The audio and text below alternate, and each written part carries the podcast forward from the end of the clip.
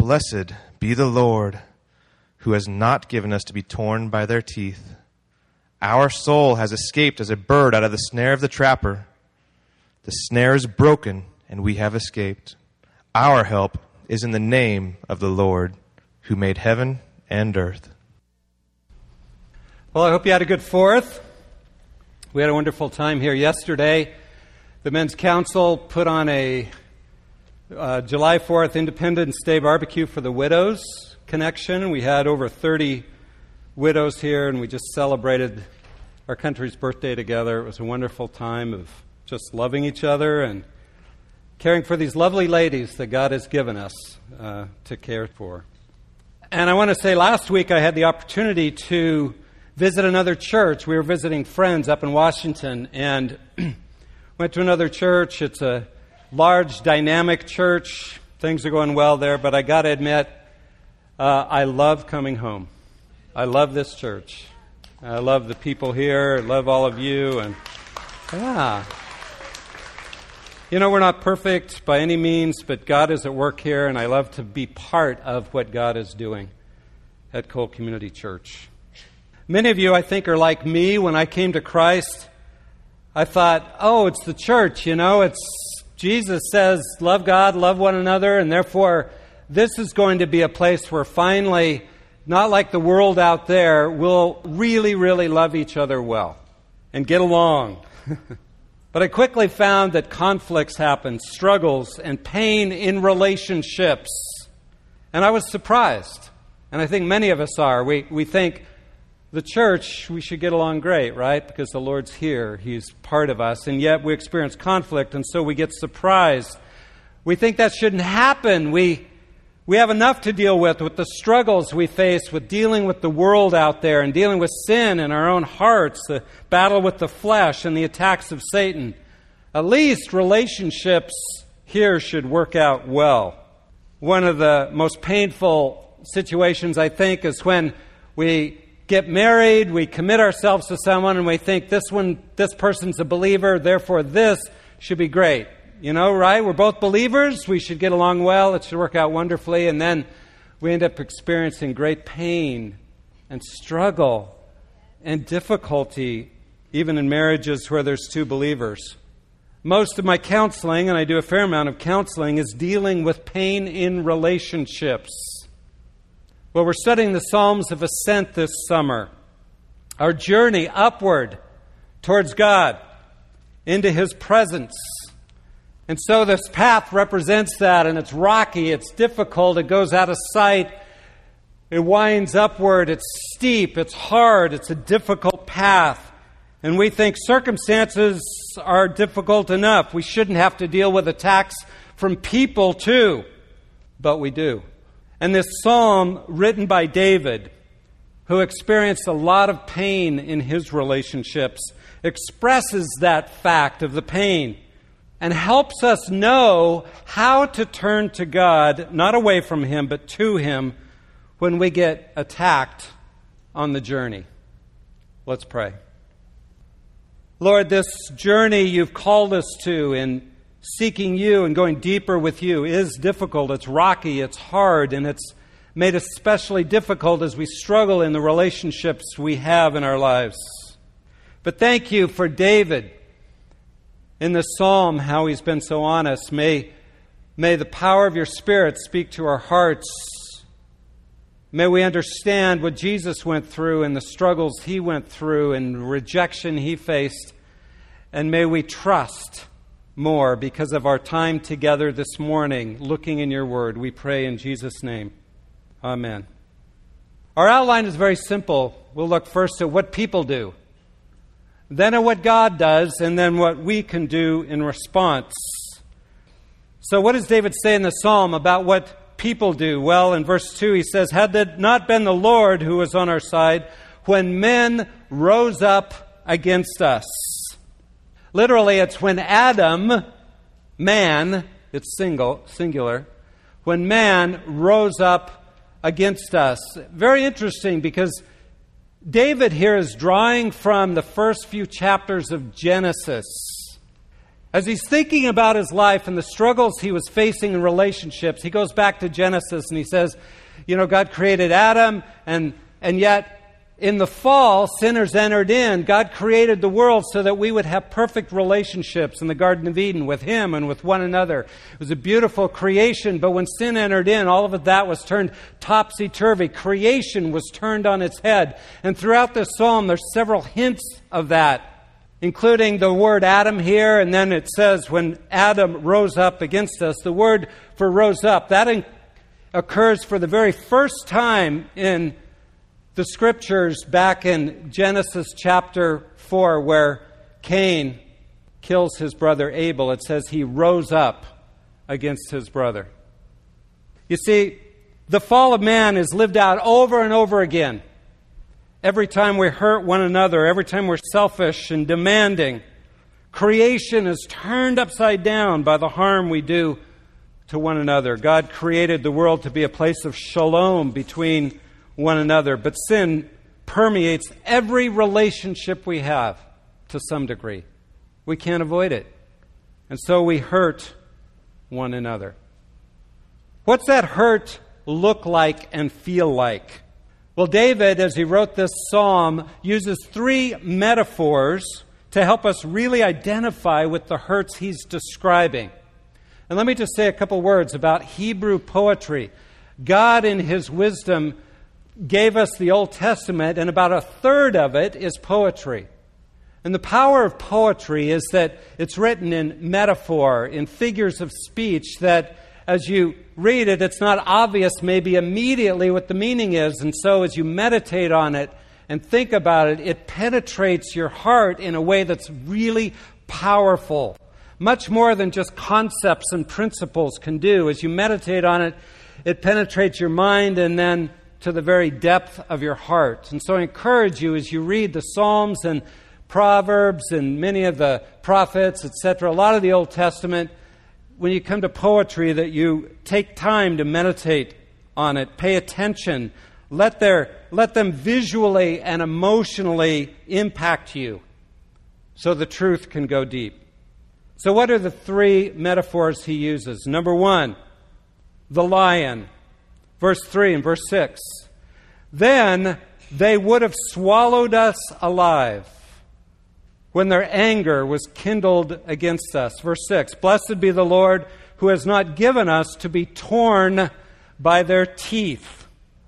Now, it, this could be, in David's mind, a bear or a dragon, perhaps some other creature, mythical creature, but uh, most likely what he dealt with as a shepherd most commonly would have been a lion, so I'm just choosing that as the metaphor I think he's thinking of.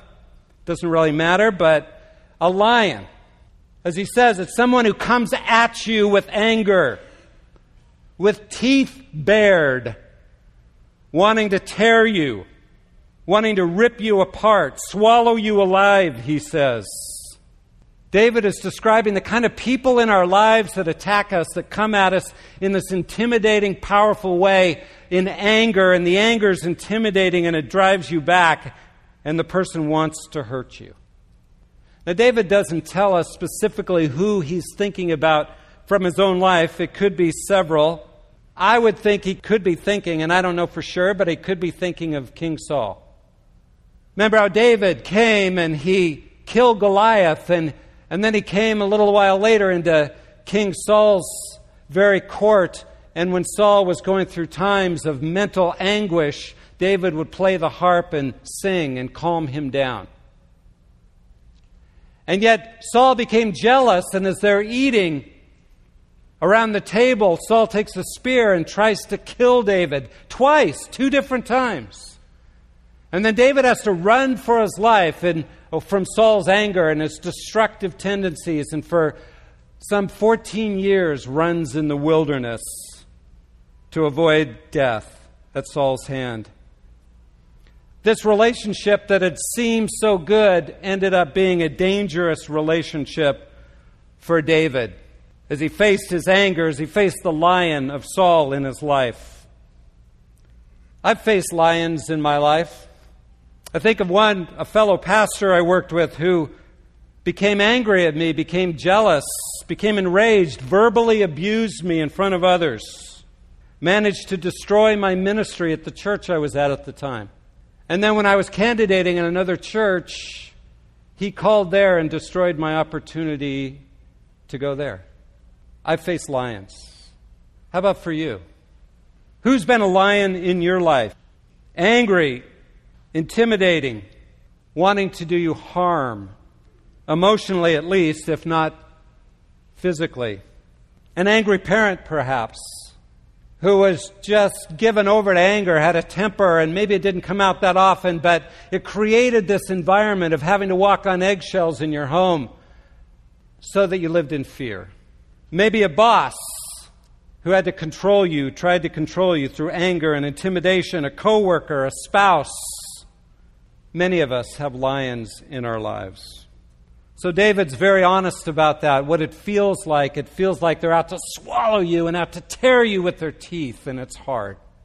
The next metaphor he turns to is that of a flash flood, verses 4 and 5. Then the waters would have engulfed us the stream would have swept over our soul, and the raging waters would have swept over our soul. Think of a flash flood as you're hiking the path and you're going through the rocks and it's difficult, and then you drop down out of sight, way down in the canyon. When you're at your lowest, that's when you're most vulnerable to a flash flood. Flash flood comes without warning, roaring down the canyon knocks you down on the path and carries you away, tumbling down the canyon with it. Nothing you can do can stop it. A flash flood is more powerful than you. He describes it as boiling, the raging waters. The word is really boiling, churning waters, trying to wipe you out. David is describing when others have power over you and use that power to knock you down, and, and there's nothing you can do. Well, again, who is David thinking of in his own life? He may be thinking of Saul again, who was king. That would fit. Uh, another possibility is he may be thinking of his own family. Remember how his own father rejected him. As a boy, when Samuel the prophet came to Jesse, David's father, and said, Hey, one of your sons has been chosen by God to be king of Israel. Gather all your sons. And so Jesse gathers all his sons except David. And one by one, Saul, Samuel goes through them and says, Not this one, not this one, not this one. God makes it clear it's none of these. And Samuel says, Well, don't you have any other sons? And Jesse says, Well, there is the worthless one it's a word for little, tiny, worthless. It's used in the scripture of meaningless, valueless one. There's the little, tiny, worthless one out in the sheep, out with the sheep. Samuel says, "Go get him," and he is the one that God chose. David experienced rejection from his own family. He describes it back in Psalm 27, and listen to how he's dealing with the flash flood the pain of that in his own family, starting in verse 9 of Psalm 27, as he calls out to God, Don't hide your face from me, O Lord. Don't turn your servant away in anger. You've been my help. Don't abandon me or forsake me, O God of my salvation, for my father and my mother have forsaken me. But the Lord will take me up. Teach me your way, O Lord, and lead me in a level path because of my foes. You see, that's a flash flood. As David deals for the rest of his life with this rejection from his own family, he battled it. It leaves you emotionally overwhelmed when you get hit with this kind of situation. There's nothing you can do to fix it. You feel the brokenness of it. How about for you and for me? Who has been a flash flood for you?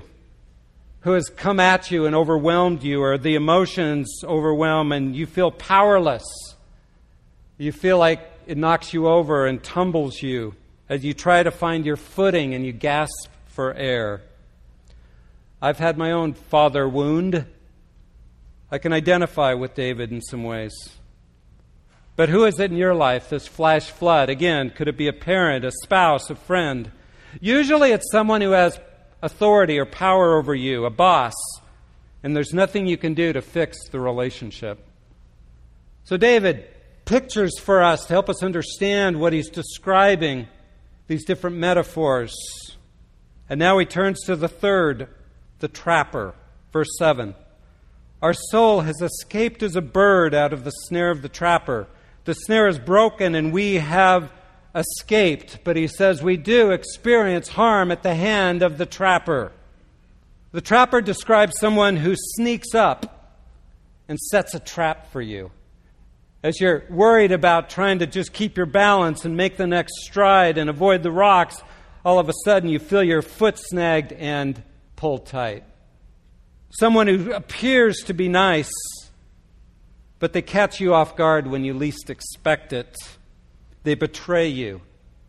And that betrayal is especially painful because you thought they were on your side. For David, who is he thinking of? Well, again, there's several options in David's life.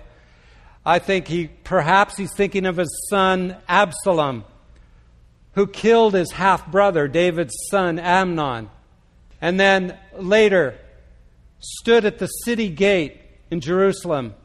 And as people were walking in and out, he'd say, How you doing? How you doing? Oh, tough, huh? Well, you know, if I were king, you know, my dad's getting pretty old. He can't really handle it. But boy, if I were king, I would bring some great reforms. And he won the hearts of the people over to himself behind David's back, gathered an army, and went to attack David and kill his own father. David ran for his life. Eventually, God judged Absalom. He died in battle, and David returned. But the pain of that of his own son betraying him had to be terrible for David.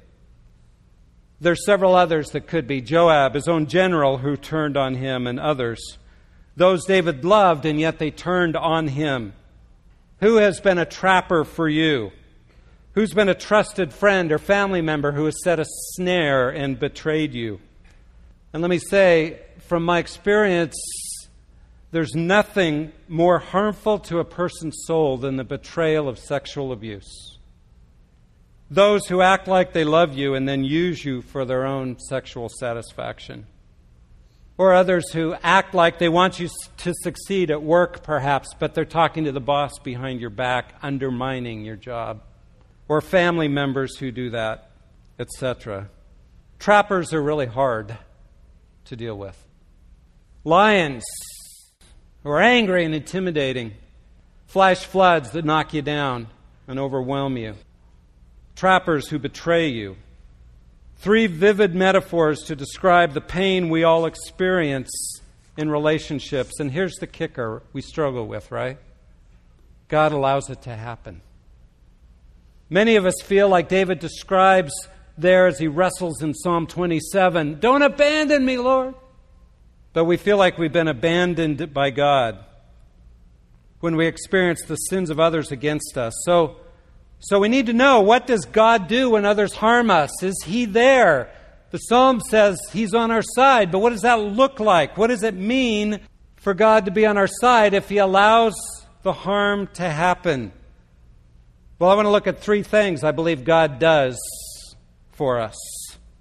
David helps us see the hand of God at work, even in those awful times, and he describes it in that interesting way God is on our side. If Yahweh had not been on our side, in other words, God was on our side, he says. If he hadn't been, it would have been far worse. God was there. He was protecting. He was working. But what does it mean that he's on our side? Because he doesn't stop the harm. He didn't for Jesus. He doesn't for us.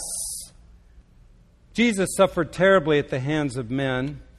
We do too at times. So, what does he actually do? Well, I, I want to give you another word picture here. Imagine you're in fifth grade. I don't know about you, but fifth grade, I dealt with a bully. I was a pretty scrawny little fifth grader, and I had a bully who was out to get me. Now imagine crying for help. I need help. This bully's in my face. And this tiny little first grader comes running up and says, Don't worry, I'm here you'd kind of go, well, thanks, but no thanks. You're not going to be a lot of help, buddy. I'm glad you're on my side, but you can't help me. I think for many of us as believers, that's how we view God. You know, God, if you really cared, you would, you would do more, but maybe you do care, but you don't intervene, and therefore you're like a little first grader who says, I'm, I'm there with you, but I'm not, I really can't do anything for you. Too many of us in the pain of life see God that way, I think. But notice what David does. He, he, he ups the ante far beyond that. Imagine if the uh, nose tackle, a senior on the football team, shows up at that point and says, Hey, I'm on your side. I'll help you. You'd feel a lot better, wouldn't you? yeah, you'd feel like you got somebody who can handle this fifth grade bully. But now let's up the ante a little bit even more. What if Clint Eastwood showed up? Go ahead, make my day. Captain America. Here's how David puts it, verse 7, verse 8. Our help is in the name of Yahweh, the covenant making God who defeated the most powerful nation on earth, Egypt, led his people out, redeemed the nation of Israel, the one who made heaven and earth, created it simply with a word as he spoke forth. That is who is on our side fighting for us. So, David, how does he fight for us? Three things. Number one, he limits the harm. He limits the harm. Notice again how David puts it. Had it not been Yahweh who was on our side, let Israel now say, had it not been Yahweh who was on our side, this would have happened, this would have happened, this would have happened, this would have happened. But Yahweh was on our side. In other words, yes, people did us harm, but what was essential about us, God protected. He limited the harm that could be done so that's what's core about your soul. No matter what people did to you or do to you, they cannot cross the line. God leashes the lion so he might scratch you, but he can't tear you apart. God gives you a rock to stand on so the flash flood might scare you as it's going around you, but you've got a place to stand. You may get wet, you may get scared, but God's there. And it says He, he allows you to get trapped, but He breaks the snare of the trapper. In other words, He limits the harm, He protects your soul. We have no idea, brothers and sisters, how much God protects us from every moment of every day. So he limits the harm. Secondly, he breaks their power over us. Verse 7 Our soul has escaped like a bird out of the snare of the trapper. The snare is broken and we have escaped. They may trap us, but he breaks that snare. He gives us a way of escape. He, he allows our soul, our hearts, to break free, free from their control free from the old coping strategies we use to try to survive from the pain of life. He can set us free from those so we can love others well. He can set us free from the bitterness that can eat away at our souls, erode our ability to love others. He breaks the power that they have over us when we turn to Him so that we can love well. Like the man I knew who grew up in a uh, I know who grew up in an abusive home, very difficult, fearful home, and he grew up just trying to protect himself in life, terrified of being vulnerable and experiencing more, harm. And as he began to turn to God and experience the God who is with us, who is on our side, and he began to trust, he was able to begin to be free from the bitterness towards his family, free from fear, free from the terror of being vulnerable in relationships, and move towards others with courage. Even though it was hard and scary, yet God began to work, and, and he's a free man. God breaks the snare. And third, what does God do? He is a refuge, He is with us. Verse 8 Our help is in the name of the Lord who made heaven and earth. That word for help is the same word that's used in the creation of woman back in Genesis chapter 2. It's not good for man to be alone. I'll make a help suitable for him.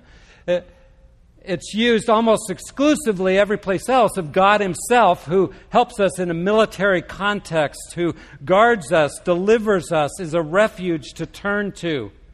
Though people are against us, yes, yet God is with us and for us. He's our refuge in the battle. We can always go to Him and know, though other people may be against us, God is for us. He loves us. He proved that love on the cross when He died for us. We can always trust that His love is there and it will be enough to see us through the difficulty.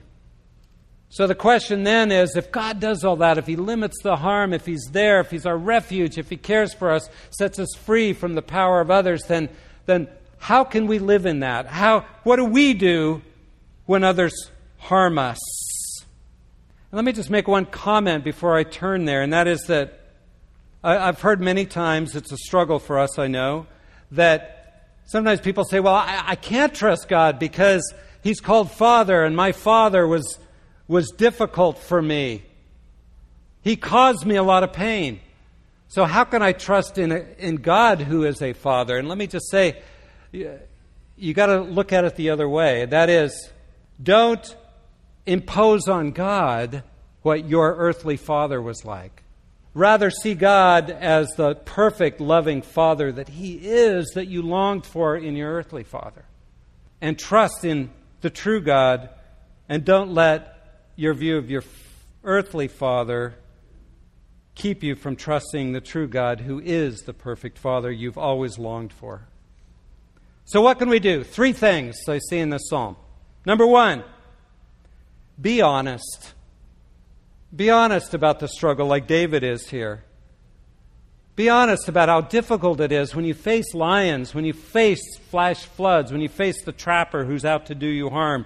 David doesn't hide the pain he's experienced. It doesn't do any good to live in denial and pretend that because I'm a Christian, everything's great.